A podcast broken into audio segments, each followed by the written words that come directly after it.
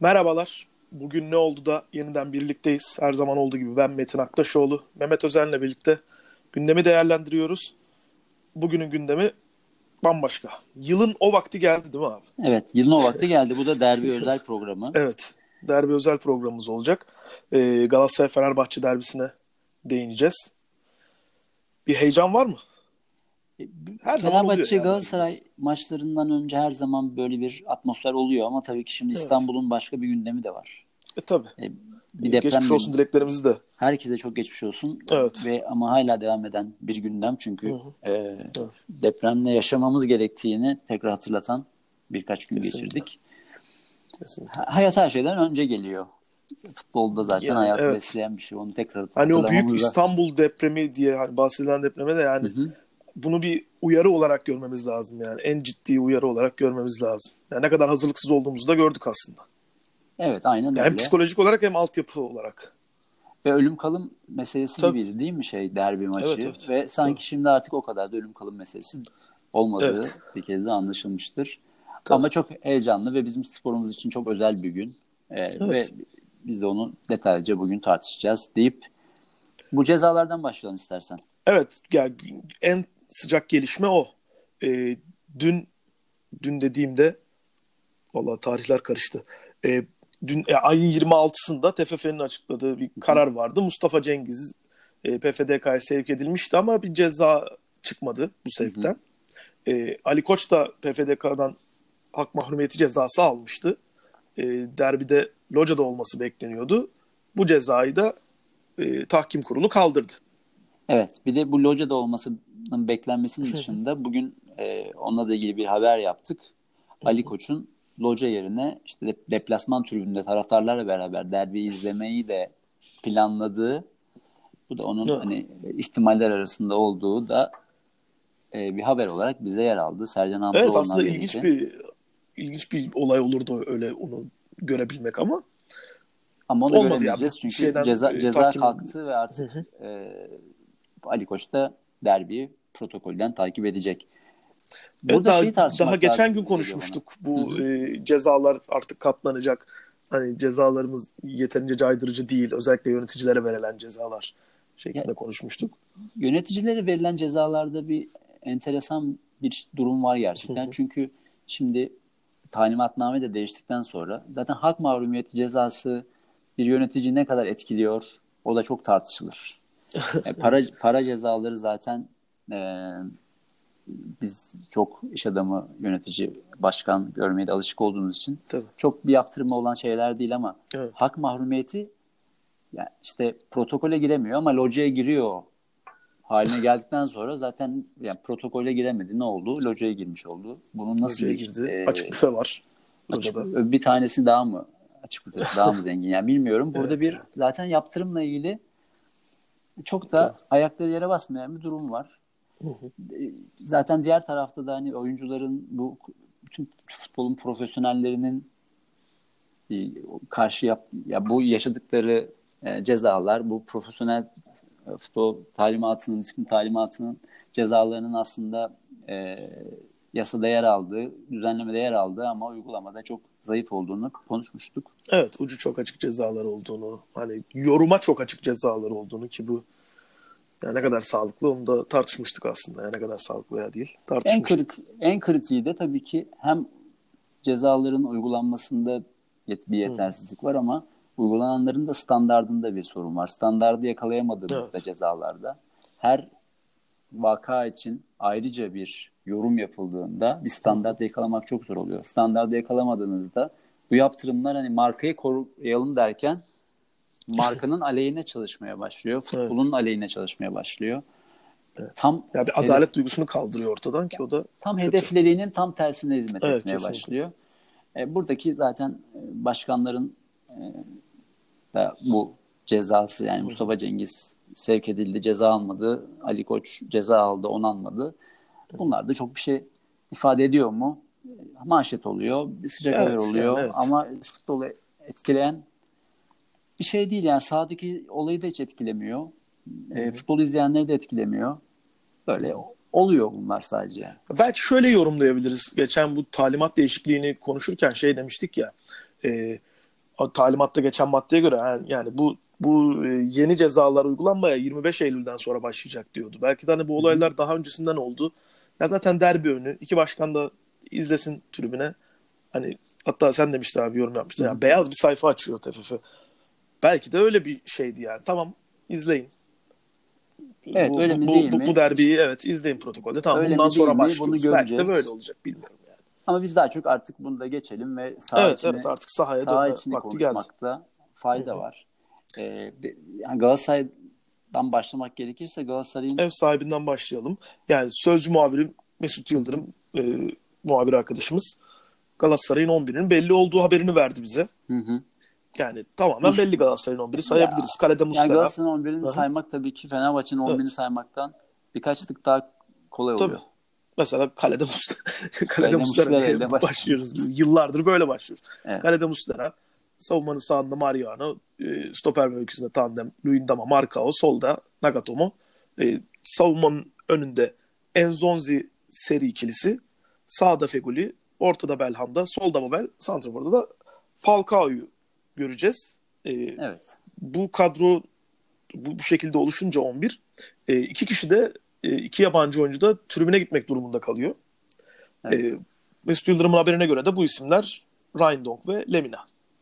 Olması ihtimali ağır basan, evet, ağır basıyor, ağır basan isimler diye geçiyor. E, tabii ki bir sürpriz olup da seriyi de belki görebiliriz ama yani Terim'in on biri hı hı. bu kağıt üzerinde çok güçlü bir on bir zaten. Hani bu tartışılacak evet. bir şey değil. Galatasaray şampiyon olmuş, kadroyu değiştirdi, yeni bir takım yaptı. Hı hı. Ama güçlü bir takım yaptı. Evet, ve kuvvetli bir kadro bakınca. Yani evet. Transfermarkt'a baktığımız zaman da şey de kuvvetli. Ee, oyuncuların kişisel olarak piyasa değerleri de yüksek. Evet. Ama bir araya geldiklerinde ortada evet, henüz o oyun çıkmadı. Ortaya gibi. Bir oyun çıkmadı henüz. Ve bunu daha önce de tartışmıştık. Tabii ki bir Fernando'suzluğa bağlamıştık Tabii. ve bu Fernando'suzluk meselesi devam ediyor. Yani hı hı. N'Zonzi e, çok iyi başladı. Her maçta üzerine katarak gidiyor. Ama evet. Fernando'suzluktan ötürü hem arka taraf Luindama ve Marcão geçen seneki gibi evet, bir form tutamadılar. Konusunda. Hata yapıyorlar. Hata yaptıkça hı. özgüvenleri geriye gidiyor. Özgüvenleri geriye gittikçe daha fazla hata yapıyorlar. O öyle bir döngüye girdiler maalesef. Ya, burada iki kritik noktaya değinebiliriz aslında. Yani hı hı. Fernando tahminimce yani e, bu tarz orta sahalar e, takımın diğer elemanlarını da belki biraz tembelleştiriyor olabilir. Çünkü çok iş yapıyor, çok bilerek iş yapıyor, çok oyun zekasıyla iş yapıyor. Onu o sistemden çıkartınca e, biraz böyle bir sallanmak mantıklı geliyor bana. Evet, yani sallanabilir gibi duruyor takım ya. Onun için boşluğu doldurmak do- zor olacak. Aynen. Çok Sistemle doğru bir yere gerekir. Çok doğru bir yere değindim bence ki burada bunun tam İz düşümünde Fenerbahçe de benzer bir sıkıntı yaşıyor. Evet. E, Fernando'nun olduğu bölgede birebir öyle aynı şekilde oynaması da Emre de evet. topu diğer sahaya dikine bir şekilde geçirirken Hı-hı. iki takımda zorluk yaşıyorlar. Fernando'suzlukta da zorluk yaşanıyor. Evet, topun yani savunma oyuncularını da rahatlatması açısından yani güvenli bir liman olarak o topu oraya istediği zaman Emre'ye atabiliyor olması bu önemli Hı-hı. bir şey. Bu ciddi bir rahatlık her oyuncu için. Evet. Yani... Galatasaray'da da bu rahatlığı hem, hem hücumdayken savunmada, savunmadayken de hücuma geçiş sırasında Fernando sağlıyordu. Diye Fernando'nun aslında yani en önemli yaptığı şey de çok önemli şeyleri çok basit ve kolay göstermesi. Evet. Ya Fernando Galatasaray'da top oynarken Galatasaray'da sahada çok iyi gözükürken hı hı. yani maçın adamı genelde Fernando seçilmiyordu. Fernando çok evet. maçın içinde öyle çok parlayan hareketlerle maçı sürklese eden bir isim değildi ama maçı çok kolaylaştıran bir adamdı Galatasaray. Evet yani yokluğuyla belki fark edilen bir oyuncu oldu aslında. Öyle diyebilirsin. Evet, yani hem evet. basit oynayarak hem topu karşı tarafa daha kolay geçirerek ve topun daha fazla paylaşılmasını sağlayarak evet. olağanüstü bir rol oyuncusu olarak kendi işini yapıyordu. Ama aynı matematiği bu sene bu yeni kadroda henüz Galatasaray oturtamadı. Kağıt üzerinde evet. Galatasaray'ın orta sahası da Fenerbahçe'den daha Ee, iyi gözüküyor belki ama işte ileride forvet hattı Falcao var. Arka tarafta oturmuş bir ikili var. Geçen sene başarılı Hı-hı. olduklarını biliyoruz. Evet. E, bekleri keza yani Lines gibi bir ismi yani vazgeçebilecek bir bek derinliği. Mariano ve Nagatomo evet. falan. Kesinlikle. Kalede zaten Muslera. Hani artık söylemeye gerek yok. Doğru. Ama baktığımızda sahada bunun karşılığını henüz görmedik. Evet yani bence... belki son iki senenin ezberiyle gidiyor Galatasaray bir şekilde. Onun o hala e, tırnak içinde rüzgarıyla devam ediyor. E, bir oturmuş bir oyun yapısı yok. Bir de çok talihsiz bir şekilde yani Hı-hı. geçen sezon ve ondan önceki sezonda belki de en kritik oyuncularından Belhanda çok talihsiz bir sakatlık yaşadı. Onu evet. da çok arıyorlar. Feghouli hiç formda değil. Galatasaray onu da çok arıyor. Ya bu ikiliyi çok arıyor Galatasaray. Özellikle hücumda etkili olma noktasında. Şimdi Belhanda oynayacak diyoruz ama Belhanda özel bir maskeyle oynayacak. Hı hı. Yani o maskeler de ya çok rahatsız. Hele bir de yani çene bölgesini koruyan böyle hani çünkü antrenman görüntülerine bakıyoruz. İşte bir sürekli bir maskesiyle uğraşan bir Belhanda var. Çok zor olsa hangi, gerek onda. Hangi seviyede performans vereceği tabii soru işareti. Hı hı. Belhanda, Belhanda da çözüm yaratan oyuncu olduğu için hı. belki maskeyle de idare edebilir diye düşünüyorum ben. Çünkü hı hı. Belhanda sürekli maçın içinde olmaya çalışan değil ama maç kilitlendiğinde çözmek hı. için bir iki hamleyle yani, maçı çözebilen bir kafa insan olduğu çıkacak için. Bir şeyler yapacak belki omuzumuzu çok ya Feghouli için de ben çok ama... karamsar değilim. Yani derbi maçında hı. belki ne olur bilmiyorum ama Feghouli zaten böyle birazcık ağır açılan. Yani evet geçen sezon da yani bir on hafta neredeyse ilerledikçe böyle form tutan, form tuttukça hı. da durdurması çok zor olan bir isim evet. olduğunu gördük. E, buradaki kritik nokta birazcık Galatasaray'ın yaşının da ortalamasının da biraz yüksekleşmeye başlaması evet. ve atletizminin de e, birazcık geriye gidiyor olması. Yani evet özellikle Babel, tarafta belki. Babel tabii ki şeyden çok daha Onyekuru'dan hı hı. daha deneyimli ve birçok alan birçok alanda da daha etkili bir oyuncu. Evet. Yani Onyekuru'nun karar verme yeteneklerinden çok daha üst düzey bir oyuncu Babel. Ama e, atletizme baktığımız zaman o patlayıcılığı tabii ki yani biz onu beklemiyoruz Babel'den. Ama Onyekuru'nun patlayıcılığı, patlayıcılığı hı hı. her zaman sonuca gitmese de Galatasaray'ın oyunu zenginleştiriyordu ve boyut katıyordu. Tabii çok ciddi bir tehditti. E, Feghouli de bir yaş daha yaşlandığı için onun da tabii ki o patlayıcı evet. tarafında bir tabii de zor bir yaz oluyor. Geçirdi Feghouli onu da. Hani ve çok yorgun evet evet. E, hiç izin yapamadı. Konuşuluyor aslında konuşulmuyor da değil de. Hı hı. Onu da tekrar altını çizmek gerekiyor yani. Feghouli zor bir yaz geçirdi. Belki hala hazır değil muhtemelen yani, fizik olarak. Ama tüm bunlara rağmen altını çizmek lazım ki tüm bunlara rağmen Galatasaray'ın iç saha performansının geçmişten gelen bir evet. e, reputasyonundan da dolayı Hı-hı. Fatih Terim'in iç saha performansının da reputasyonundan dolayı Galatasaray maçın favorisi gözüküyor. Kesin. E, yani bahis oranları da bu yönde. Tabii bahis oranları da hatta yani Galatasaray galibiyetine bir doksan oran veriliyor. bir doksan beşti bir doksan oldu bugün gün içinde. Hı hı. E, beraberliği üç on beş Fenerbahçe iki seksen beş veriyor. Evet, evet, yani ama... Bu zaten aslında beklenmedik bir şey de değil yani. Hı hı. Galatasaray favori olarak gösterilmesi. Yani o beklenmedik bir şey değil ama yine de hı hı. Galatasaray'ın iç saha performansının o geçmişten gelen e, gücü o Fenerbahçe'nin de burada ne yapacak işte e, kendi yeni bir takım olmasının da verdiği güçlükler zorlu bir deplasmanda ilk defa oynayacak bu evet. yeni kadro o belirsizliklerden ötürü de Fenerbahçe e, birazcık daha az favori görülüyor deyip Fenerbahçe'de evet. biraz konuşmaya başlayabiliriz. Evet Fenerbahçe'yi de geçebiliriz. Fenerbahçe'nin de bir muhtemel on biri oluşuyor aslında ama Fenerbahçe'de Hı-hı. daha bilinmeyen noktalar da var. Çok Şimdi var. Bakarsak yani ben önüme bir e, muhtemelen on bir hazırlamışım. Kalede Altay, sağda Isla, savunmanın merkezinde Zanka Gustavo veya Zanka Jailson gibi duruyor. E, Zanka solda Dirar konuşuluyor. Hı. Evet Serdar da aslında bilim... hazır olup olmamasına bağlı olarak Serdar da oynayabilir diyor. Mesela Mehmet Demirkol da ben Rami'yi bekliyorum falan dedi. Ben aslında hiç bekliyorum. Hiç hazır değil Rami. Ben de hiç Ama böyle bir ihtimal de var. Hı-hı. Solda Dirar olabilir diyoruz. E, orta sahada Gustavo Emre diyoruz, Ozan Emre diyoruz. Yani iki ihtimal bu gibi duruyor.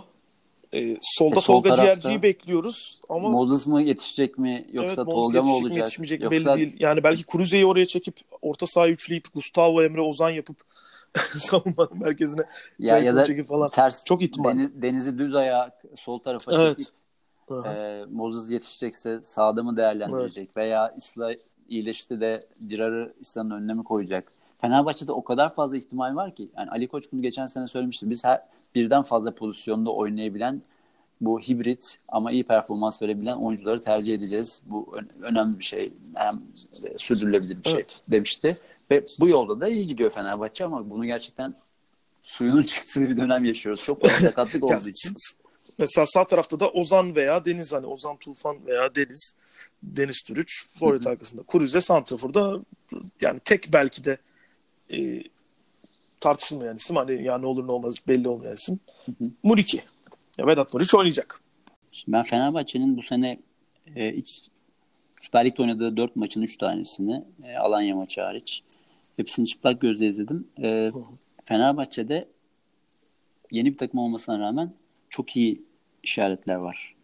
Evet. Ve çoğu maçın çoğu e, dakikasında, e, büyük bölümünde diyeyim, çok pozitif futbol anlayışıyla, yani bol pozisyon bulan, e, evet. kalesinde de çok fazla pozisyon vermeyen, e, göze hoş gelen ve da, dominant futbol oynamaya çalışan bir takım gördük. Kesin böyle rakibini boğ- boğmaya çalışan ve elinden geldiğince de aslında boğabilen bir takım olmuş.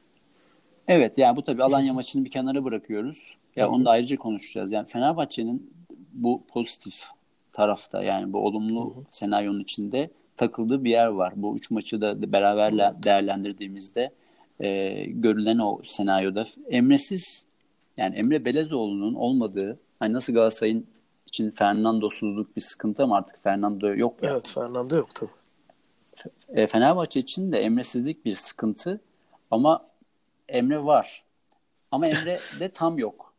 Evet. Şimdi Gazi şey değerlendirirsek arkasından e, Trabzonspor maçını değerlendirirsek arkasından evet. da e, Ankara Gücü maçını Ankara değerlendirirsek maçını. Bu, bu bu üç maçın ortak özelliği Emre'nin oynaması. Bir tanesinde Ankara Gücü maçında sonradan mecburen yani, şey, Rodriguez'in sakatlığıyla girdi ve oyunu evet. gerçekten değiştirdi. Doğru. E, Gazişehir maçında ilk çok iyi başlanmasını sağladı. Yani Hı. Emre'nin organizasyonuyla çok iyi başladı ve maç koptu. Maç koptuktan sonra zaten oyun rolantiye girdi ve Emre'nin evet. e, oyundan düştüğünü pek anlamadık. Hı. Başakşehir maçındaysa e, Emre çok iyi yine yönetti takımı. Emre'li takım evet. Fenerbahçe maçı iyi başladı, iyi bir iki kere oynadılar. Ama Emre doksan dakikayı aynı tempoda oynayacak durumda değil. Zaten otuz dokuz yaşında, bu da çok doğal yani. Gayet doğal. Burada sıkıntı, derbi, burada sıkıntı der, olan... derbi nasıl olacak peki yani? Derbide nasıl etkileyecek? Ben en çok merak ettiğim o. altmış dakika ben Ersun Yanal'ın yani. Eğer yani sağlıklıysa Emre, Emre'siz çıkacağını düşünmüyorum. Çünkü Hı-hı. Emre'siz plan henüz oturmadı Fenerbahçe'de. Şimdi Emre'siz evet. bir Alanya maçı izledik. Şimdi Emre'siz olunca şöyle oluyor. Fenerbahçe'ye karşı takımlar yani iki, iki tane dörtlü blok halinde bir topun arkasına geçtiklerinde o iki dörtlü bloğu evet. e, Fenerbahçe pasla geçeme, geçemediği dönemler yaşıyor. Yani Hı-hı. maç içinde dönem dönem bunu yaşıyor. O pasla orayı geçemediğinde e, evet. bu sefer defansın üzerine büyük biniyor. Defansın üzerine yük bindiğinde bu sefer bireysel hatalar başlıyor. Bu bireysel hataları hep bir şeye bağlıyoruz. Zanka çok kötü, Jason çok kötü. Hayır, Fenerbahçe bir yer, bir sıkışma yaşıyor. Hı-hı. Ve o sıkışmanın sonunda, o bir, bir fay hattı bir sıkışma yaşıyor ve o sıkışmanın sonunda bazı şeyler görüyoruz. Doğru.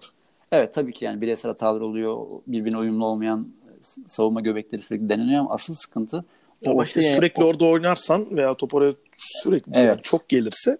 Rakipler Fenerbahçe'yi orada oynamaya itiyorlar. Orada Hı. böyle bir kıskaç yaratıyorlar ve o kıskaçtan bir sonuç çıkarmaya çalışıyorlar. Alanyaspor bunu müthiş bir şekilde yaptı evet. zaten, sonuç aldılar. Ama Emre'li oyunda bu olmuyor. Emre olduğunda, Emre Hı. dikine yani topu... Emre'nin topu kontrol edişi, kendi evet. etrafında dönüşü, topu hızlı bir şekilde sağa verişi, topu hızlı bir şekilde diagonal verişi. Hı hı. E, o sekizli bloğu bir anda böyle bir anda, evet, o, bulut da, o, bulut, o bulut dağılabiliyor. Çünkü hı hı. O, o bulutu dağıtmak, bir kere bir, iki kere dağıttığınız zaman o bulut yorulur. Tabii. Yani ondan sonra aynı presi yapmak çok büyük efor ister. Ama sürekli önde yapabiliyorsanız ve o kıskaçı oluşturursanız o o blok evet. o kadar yorulmayan bir blok haline geliyor. Tam tersi, Fenerbahçe'nin boyu uzuyor. Sürekli ileri gitmeye gidiyor ve geri koşmak zorunda kalıyor. Ve bu sefer yorgun, yorulduğu için o bloğu aşmak daha zor oluyor. Bu, bu da başka bir döngü haline geliyor. Evet. Fenerbahçe'nin bu Emre'siz senaryoyu e, yeni bir plan yaratması, Emre, Emre atıyorum sakatlanırsa Hı-hı. veya e, yorulursa bir alternatif getirmesi şart. Benim aklıma aslında şu gelmişti. Heh, bak bağla abi sen. Abi Gustavo'yu stoperde deniyor Ersun Yanal iki gündür. Bu buradan çıkmanın bir e, B planı olarak Hı-hı. denenmek isteniyor olabilir. İkinci Çünkü, bir kapı açmak istiyordur yani top Evet, orta, orta sahada o sıkıştığında hiç olmazsa hani bireysel hatalardan birazcık daha sıyrılalım. Yani işte belki hem e, stoper göbeğinde hem de topu iyi kullanacak birisi olsun diye düşünüyor. Epey ama bence... Epey güven verdi aslında Gustavo oyunuyla. Yani Gustavo şahane oynuyor ama bence evet. bu çözüm olamaz. Eğer emresizlikle ilgili bir e, çözüm arayışıysa bence Hı. doğru değil. Ama hani Galatasaray'a bir önlem almak içinse onu bilemem. Ama em, Emre planını Fenerbahçe'nin yeni bazı repertuarlar getirmesi, gel, geliştirmesi lazım emresizlikle ilgili. Tabii. Çünkü Emre ol, olmayacak yani. Seneye olmayacak. En, en yani, yani her basitinden. Pek çok maçın da doksan dakikasında olmayacaktır, olamayacaktır. Olmayacak. Ya ben mesela derbiyle ilgili tahminim ya Emre doksan dakikayı çıkartabilecek mi acaba? Böyle bir Hayır, çıkartamıyor. O orada kesinlikle evet işte yani. O bölüm nasıl olacak? O bölüm altmış dakikadan sonra Fenerbahçe Emre istasyon olmaya Hı-hı. başlıyor. Evet. Onu statta izlediğimizde görebiliyoruz. Emre e, o maçın başındaki maçı sürklase eden, her yere koşan, topu isteyen evet. Emre'den orta sahada istasyon olup sağ, arkaya öne yana topu veren Emre'ye dönüşüyor. Fenerbahçe'nin bütün zaten o görünürlüğü evet. değişiyor. Evet. E, bunu, bunu nasıl çözecek Ersun Yanal? Belki e, Vedat Muriqi gibi bir silah olduğu için uzun toplarda bir B planı olarak, sadece Galatasaray maçı için söylemiyorum, Fenerbahçe'nin hmm. bir emresiz B planına ihtiyacı var. Kesinlikle. Uzun top atmak Vedat Muriqi'ye e, hem indirebiliyor ama indirebil- indiremese bile ileride o topların reboundlarını toplayacak bir oyun planı olabilir. Çünkü Fenerbahçe o bloğu açtığında çok rahat pozisyona gidiyor. Evet. Ama şimdi mesela derbiyle de ilgili şöyle Hı-hı. şuraya dönebiliriz. Yani Galatasaray böyle mi oynayacak Fenerbahçe'ye karşı? Ben benim Galatasaray ile ilgili yani benim bu maçla ilgili düşüncem Galatasaray'ın seyirci desteğiyle de böyle Hı-hı. direkt gümbür gümbür başlayacağı. E tabii belki uzun toplar noktasını noktasında or şey olacaktır yani. Emre belki uzun toplarını e, Muriç'e doğru veya kanatlara doğru açmak durumunda kalacaktır. Ben Fatih Terim'in e, em, Emreli ve Emresiz Fenerbahçe'ye farklı evet. pres modelleriyle maça Hı-hı. başlayacağını veya maçın içinde değiştireceğini düşünüyorum. Yani bu artık Hı-hı. rakip teknik direktörlerini çok rahat evet. çözmeye yani seriyi çok üstünde görebiliriz oldu. Mesela yani seriyi Hı-hı. belki zaman zaman N'Zonzi'yi Emre'nin üstünde çok görebiliriz gibi geliyor bana açıkçası. Bir de Emre eğer olmazsa, Emresiz bir Hı-hı. şeyle başlarsa ki burada aslında Ozan'ı da söylememiz lazım. Evet. Ozan sağ bekte olduğunda da o e, Emresiz senaryonun zayıflamasını etkiliyor. Evet. Çünkü Ozan da bir adam eksiltebilen ve topu karşı tarafa taşıyabilen bir oyuncu orta sahada. O, onun da sağ bekte mi olacak, ortada mı olacak? O da bütün senaryoyu değiştirecek. Benim açıkçası elimdeki yani. yani muhtemelen on birde bakıyorum yani Ozan'ı bir sağ tarafta, sağ önde Hı-hı. olma ihtimali var. Bir de merkez orta sahada olma ihtimali var. Ben yani merkez orta sahadaki bir Ozan'ı tercih ederim şu an fiziğiyle. Sağ önde sağ, sağ bekte diyorsun. Yok, merkez orta sahada. Yani Emre, Ozan belki. O şekilde e, değerlendirebiliriz. Yani Gustavo eğer stoperde oynayacaksın. Ama şu da bir ihtimal. Ben Ersun Yanal'ın bunu da ter- şunu da tercih edebileceğini düşünüyorum. Hani Max Kruse'yi solda Hı. tercih edecek diyorlar ya. Evet. Bunu yapıp aslında bir dört üç üç gibi yani dört bir iki üç gibi oynatıp Luis Gustavo'yu altı numara gibi, Ozan ve Emre'yi de iki sekiz gibi yapıp aslında Gustavo ve Ozan'la biraz Emre'yi de koruyabilir gibi geliyor bana. Emre'yi biraz rahatlatıp belki Emre'nin de bir şekilde doksan dakika çıkarmasını böyle bir çözüm sağlayabilir aslında. Bana... O, bu plandaki tek şey de şu olur. Ee, yapabilir bunu evet. Geçen hafta Ankara Gücü maçında Kruse'yi sola attı. Hı hı. Ama Ankara Gücü maçında belki yapabilirsin ama hani Galatasaray deplasmanında Kruse'nin hı hı. kanattaki defansif sorumluluğu bu sefer çok aksayabilir. Yani Kruse topsuz oyunda pek olan bir oyuncu değil ama işte on numara pozisyonda evet. dokuz dokuz buçukta falan oralarda onun o topsuz oyundaki ya ben Ersun Yanal'ın kafasında bir sürü soru işareti Hı-hı. olduğunu düşünüyorum bu noktada yani. Bir şeyden feragat etmek durumunda gibi. Ama Galatasaray'ın Galatasaray'ın hücumcu beklerini ta- takip etmeyecek bir Kruse'ye çok razı olmaz gibi geliyor. Tabii ki bir sürpriz bekleyebiliriz ama benim bu sene Ersun Yanal'da gördüğüm şu oldu genelde. Ee, çok bozmuyor on birlerini. Bozmamaya gayret Hı-hı. ediyor. Buradaki tek istisna işte sakat sakatlıktan dönen Isla'nın Hı-hı. durumu nedir? O, o bütün şeyi e, matematiği değiştirecek. Hı-hı. E tabii ki karşıda bir Galatasaray var. Bir Falcao taraf, taraftarla çok bütünleşmiş bir Falcao faktörü var. O da tabii ki... Aslında e, bir santrafor şansıyla da başladı. İç, iç evet. sahadaki ilk maçta. Ve yani çarptı falan diyebiliriz ama maçında, yani... Fenerbahçe maçında tabii, gol atarak... Tabela yazdı işte. üç puan Falcao yazdı yani. Yazdı evet ama Fenerbahçe maçında gerçek bir gol atarak taraftarla tam bir bütünleşme yaşamak istiyor. Hem kendi sahasında evet, e, hem bir puan olarak geride ve yakalamak için de böyle bir galibiyete ihtiyaç var. Evet, Fenerbahçe on puanda, Galatasaray sekiz puanda. Arada iki puan Hı-hı. fark var.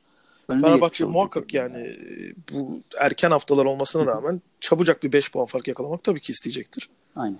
Galatasaray'da yani bu sallandığı süreçte on bir on yapıp yani üç puan alarak sallanırken bile Fenerbahçe'nin bir puan üzerinde olmak isteyecektir. O yüzden evet. yani beraberlik nasıl görüyoruz? Çünkü bazı hocalar hani derbi öncesinde konuşulur ya işte sıfır sıfır verse ve altına imza atarlar falan gibi. Öyle bir durum var mı? Yani beraberlik kabul olur mu? Zannetmiyorum. Ben, ben iki takımın da beraberliği evet, evet. beraberliği isteyeceğini düşünmüyorum. Fenerbahçe kendi futboluna güveniyor bir. Hı-hı. Galatasaray da içeride puan kaybını hiç kabul Galatasaray cephesinden yani. Yapılan açıklamalar çok rahattı yani. Fatih Terim de hani herkes rahat derbiyi bekliyor. Ya Galatasaray psikolojik hazırlığı bir süredir e, bu şekilde başarıyor gerçekten. Yani Galatasaray dediğim tabii ki Fatih Terim. Geçen Hı-hı. sene özellikle ligin final maçlarında Başakşehir ve Beşiktaş maçlarından önce de aynı bu maçtan önceki olduğu gibi ve çok Hı-hı. rahat, kendine güvenen bir psikolojik hazırlık içindeydi. Evet, Fatih oyunculara Terim. Da Fatih Terim'in yaptığı bir şeyin oyunculara da sirayet etmemesi gibi bir durum olamaz değil mi? Etmemesi mümkün değil. Yani onun gerginliği de oyunculara yansıyor. Evet. Onun rahatlığı da oyunculara yansıyor. Fatih Terim böyle bir kişilik zaten. Evet. Yani bu, bu dominant bir insan olduğu için. Şimdi bu rahatlık Galatasaray'ın tabii ki geçen sene çalışan bir psikolojik hazırlık olduğu için Hı. Fatih Terim bunu devam ettiriyor tabii evet. ki. Bir de öz, yani rahat olması da yani doğru gibi ya. Çünkü Galatasaray favori. Şimdi Fenerbahçe hani ne kadar hani evet iyi bir oyun oynuyor Fenerbahçe. Şu Hı-hı. an e, ligde aslında kimse doğru düzgün böyle çok iyi bir oynanadığı yok henüz. Belki erken Hı-hı. daha. Ama bu bunların içinde bir Abdurrahman Çelebi bulacaksak o Fenerbahçe gibi duruyor şu an. Ama Galatasaray'da evet. şuna bakabiliriz yani potansiyelinin yanında potansiyelini bir kenara koyarsak şu an ya on üzerinden altıyı geçebilen oyuncusu yok gibi Galatasaray'ın. Belki işte N'Zonzi biraz öne çıkıyor. Belki biraz Babel. Ama ama işte o altı Süper Lig için hani oyuncuların potansiyeline bakarsak o, o altı epey değerli yani. Tabii. Belki aradaki fark belki buna da güveniyorlardı. Bu maçı bir başlangıç maçı olarak da görebiliyordur Fatih Terim. Görüyordur. Tabii ki seyircisine de güveniyor. Hı. O atmosferin gücüne de güveniyor. Galatasaray evet. çünkü geçen sene deplasmanlarda zorlandı. Hı hı. Deplasmanlarda zorlanmasına rağmen şampiyon oldu. Evet. Düşük de bir puanla şampiyon oldular. Hı hı. Çünkü herkes çok zorlandı geçen sene. Tabii. Ama Galatasaray deplasmanda içeride, üç puan almak yani çok zor. Ya. Galatasaray içerideki performansıyla şampiyon oldu. Şimdi Tabii. Galatasaray içeride seyircisiyle bütünleştiğinde herkes kendi Hı. performansını birazcık üzerine çıktı hep. Şimdi evet. bunun tekrar olabileceğini düşünerek Hı. her maça hazırlanıyor. Tabii ki bu Konya maçında çok olmadı vesaire ee, ama Kasımpaşa maçında belki çok olmadı. Ama bu bir yerde başlayacak diye düşünüyorlar. Bunun Hı. rahatlığı var. Ben evet. maçı kafamda oynattığımda e, Galatasaray'ı şu açıdan önde geliyorum. Galatasaray'ın bitiricilik konusunda Fenerbahçe'den Hı. daha E, avantajlı olduğunu düşünüyorum. Fenerbahçe ligin başından beri bir finishing sorunu yaşıyor. Hı hı. Yani çok pozisyona giriyor. E, çok kolay pozisyona giriyor. Hem de çok güzel Doğru. pozisyona giriyor. Ama e, son vuruşlarda konsantrasyon evet. mu? Yoksa... Ya bitirme işi Vedat Muriqi dışında birine kaldığında işler karışıyor yani, sanki. Evet. Bitirme işinde iyi olduğunu düşündüğümüz insanların da böyle yani işte Kuruze gibi evet. e, Deniz Türüç gibi çok müsait pozisyonları içeri atamadıklarını topu gördük. Geçen seneden evet. kalan da bir hastalık var biliyorsun. Bunların hepsi yeni bir kadro ama e, bitiricilikle ilgili şu anda bir kriz yaşıyor Fenerbahçe. Evet. Ama çok pozisyona girdiği için bu puana çok yansımadı. Alanya, çok kötü Alanya maçında dahi Fenerbahçe'nin en kötü maçı Alanya maçında dahi Fenerbahçe çok pozisyon kaçırdı yine. Hı hı. Deplasman maçına göre. Bu yüzden e, Galatasaray'ın ise Babel'le, Falcao'yla, e, Feghouli'yle geldiğinde e, bunu değerlendireceğini Fenerbahçe'nin ise karşısında bir mus, yani bir Muslera'yla klasik Muslera modunu evet, açmış bir Muslera'yla hem de bu finishing sıkıntısını yaşarken pozisyona gireceğini bunun Fenerbahçe şansını ne kadar değerlendirdiğiyle ilgili maçın sonucu olacak. Yani bu maçın sonucunu birazcık Fenerbahçe'nin bitiriciliği belirleyecek bence. Galatasaray'a eğer pozisyon gelirse bir, yüksek oranda atacağını düşünüyorum. Bir, bir sorun daha olacak. Yani merak da ediyorum çünkü bunu maçta da görmeyi de istiyorum nasıl olacağını. E, Galatasaray'ın savunma hattı hem bazı lig maçlarında hem de Şampiyonlar Ligi'nde mesela Kulüp Brugge karşısında S O S verdi. Evet. Yani özellikle böyle e, bir özgüvenli hareketleri e, Luindama özelinde belki bir, bir sinyal, bir, bir şeyler, bir imdat çağrısı gibi bir şey var.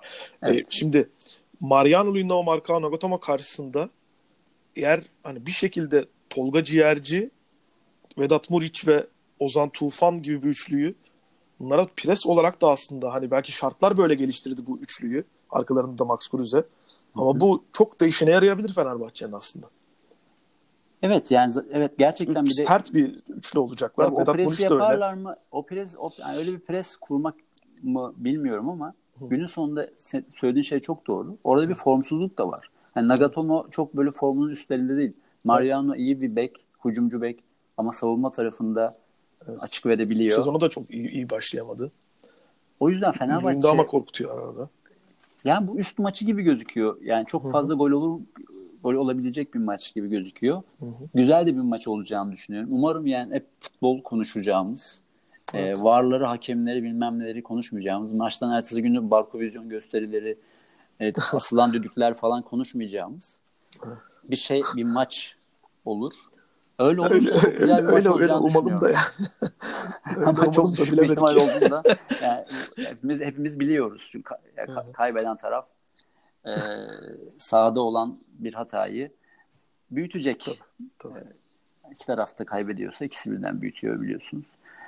E, bu kadar da zor bir maçta hiç hata, hakem hatası olmaması mucizesinin olmasını diliyorum ben gerçekten. İnşallah öyle olur evet, ve sadece mucizeye ihtiyacı var zaten. Yani. Evet, bir hakem şansına hakem şansı yüksek olsun diyoruz ya. Aslında evet, hakem evet. mucizesi yüksek olması lazım derbide çünkü hata olur ya, olacak hata. Umarım V A R ve orta hakem daha e, iyi bir koordinasyon kurarlar ve bu hatalar e, minimum şekilde yaşanır. Evet yani futbolu konuşmak çok daha isteriz çünkü iki takım da konuşması ben, şeyler ben, var ya. E, hem iyi hücum aksiyonları alan bir Fenerbahçe hem hata yapmaya çok uygun hı hı. E, iki tarafında stoper attı. Galatasaray'ın çok gol iştahı yüksek bir yeni Falcao'su. E, Galatasaray'da çok rahat e, işi bitirebilecek Babel, Feghouli gibi oyuncuları falan düşündüğümüzde orta saha oyuncularında skorer olduğu iki takım. Yani seri hiç gol atmayan bir orta saha oyuncusu. Seri bile gol attı geçen hafta. O yüzden hani ben gollü bir doksan evet. dakika. Ben de açıkçası Galatasaray'ın e, ön, öndeki oyuncu grubunun e, kalitesiyle Fenerbahçe'nin de öndeki o, muhtemelen oyuncu grubunun sertliğiyle fark, yara, fark yaratacağını düşünüyorum. Ben de gollü bir maç bekliyorum açıkçası. Sakatlık Öyle de olsun olmaz. Zaten güzel olsun. Güzel olur. Çok gol olsun, olsun. Sakatlık olmasın. Sakatlık olmasın. Evet. Cüneyt Çakır Cüneyt Çakır'ın Çakır, evet. e, Google aramalarında Cüneyt Çakır yukarılarda gelmesin. Evet yani Cüneyt Çakır konuşmayalım yani. E, var hakimi, var hakimi kim bu maçta? E, bakalım hemen çok hızlıca. Var hakimin de e, her kimse şimdi bakıyoruz. O evet yani böyle e, bilmez şekilde kalabiliriz yani. Evet. O bizim için bir gizem olsun mesela var hakimin evet, kim oldu. Aynen. Var, hani derler var, ya böyle ya kaleciyi görmedik falan öyle diyelim biz de. Ya, var pozisyonlarının, seksen ikinci dakika oldu Koray Gençerleri görmedik kendisi. Var pozisyonlarının maçı çok durdurmadığı, Hı-hı. maçın sonuna en fazla dört dakikanın eklendiği evet. bir maç hakemimiz olsun. Hakemimiz Cüneyt Çakır, var hakemimiz e, Koray Gençerler. Evet, evet doğru. Evet. evet. Maçın gözlemcisi ee, de Muhittin Boşat. Şimdi gözüme çarpınca öyle söyleyesim geldi. Bir, bir şey Muhittin Boşat ama. Böyle bağırmadan söyleyemiyor insan. Evet, Muhittin Boşat diye bağırmıştı. İki öyle. Tarafa da başarılar diliyoruz. Başarılar dileyelim evet. Bizim e, bir futbol bayramıdır Fenerbahçe Galatasaray derbileri. Evet. Umarım bu bayramı güzel bir şekilde Bayram geçiririz. Bayram tadında geçsin. Evet. Aynen öyle. Herkese bizi, iyi günler diliyorum. Evet bizi dinlediğiniz için çok teşekkür ederiz. Herkese iyi günler diliyoruz. Hoşça kalın. Sevgiler, selamlar.